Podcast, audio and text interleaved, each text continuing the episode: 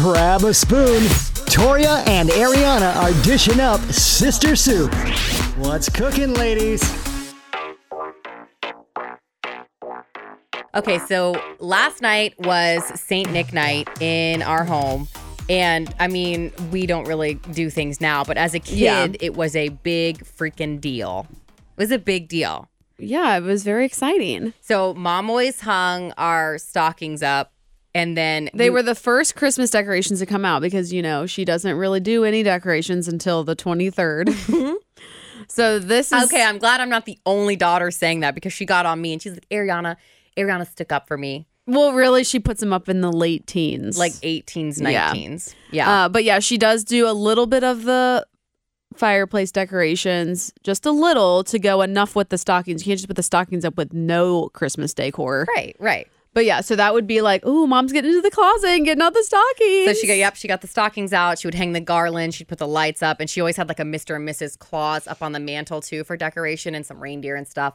But I um I kind of did some research on Saint Nick Night. Oh, tell me. Where and I'm just I don't have it on me. It was something that I read on the hot list a couple weeks ago, but basically Saint Saint Nick would come around at nighttime and people would leave shoes on their doorstep and he would leave like fruit and vegetables for people who were poor. Yes, I do and they would remember wake up hearing to that little treat. Yeah, like our grandmas used to do that. I was gonna say, so grandma, our grandma on my mom's side, she had me, she wrote up this thing about her childhood and I typed it out and I was kind of reading it back to her to make sure it all made sense.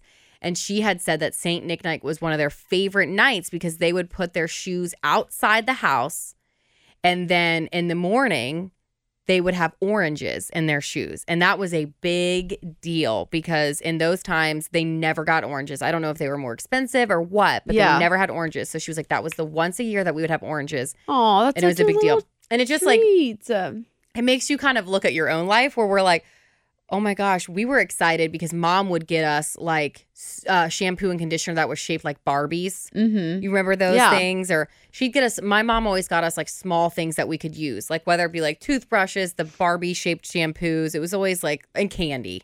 Oh yeah, But nowadays, it's like kids are getting insane things from St. Nick. And I'm just like, like whoa. a a, dr- a car, Probably, I wouldn't be surprised. like those like little Lambos. like electronics and all this stuff. And I'm just Yeah. like, man, I was just grateful for shampoo and and uh little things, And or, or she'd do like the socks or like a scarf or yeah. something. And I'm like, and here my grandma is just being super grateful, grateful, for, an orange. oranges. I Yeah. know. Gosh, have times changed? Times have really changed, and John and I we're kind of more traditional. Where I think we're gonna fall in the the category of where we're gonna try to keep it real mellow when it comes to that kind of stuff And with yeah, gifts. and simple. Just because that's what I was raised on, and I like that where it was just like we got candy or we got things that we needed like socks and shampoo. right. Um, so I think we're gonna try to do, and he's kind of on the same page as I am, but we shall see. We don't have any children yet, and by the time that we do, I don't think when they're like an infant that I'm gonna give them anything for Saint Nick Night because they're not gonna know what it is. So Yeah, it's right. not like it really matters. But I mean, I have our stockings up, but we didn't get anything.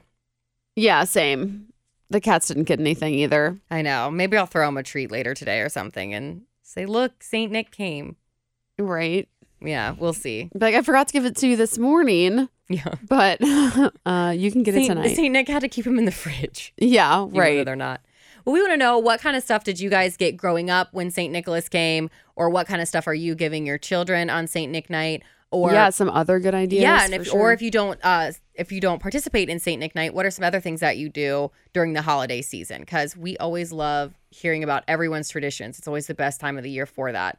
So you can give us a follow on Instagram at Sister Soup Show and shoot us a message or leave us a comment on our post. You can give us a like on Facebook at Sister Soup Show and give us a comment on our post. You can always email us sistersoup at wkrq.com and email us either kind of traditions that you do during the holiday or you can email us about things that you want us to hear us talk about on the podcast. We love hearing from you guys as always.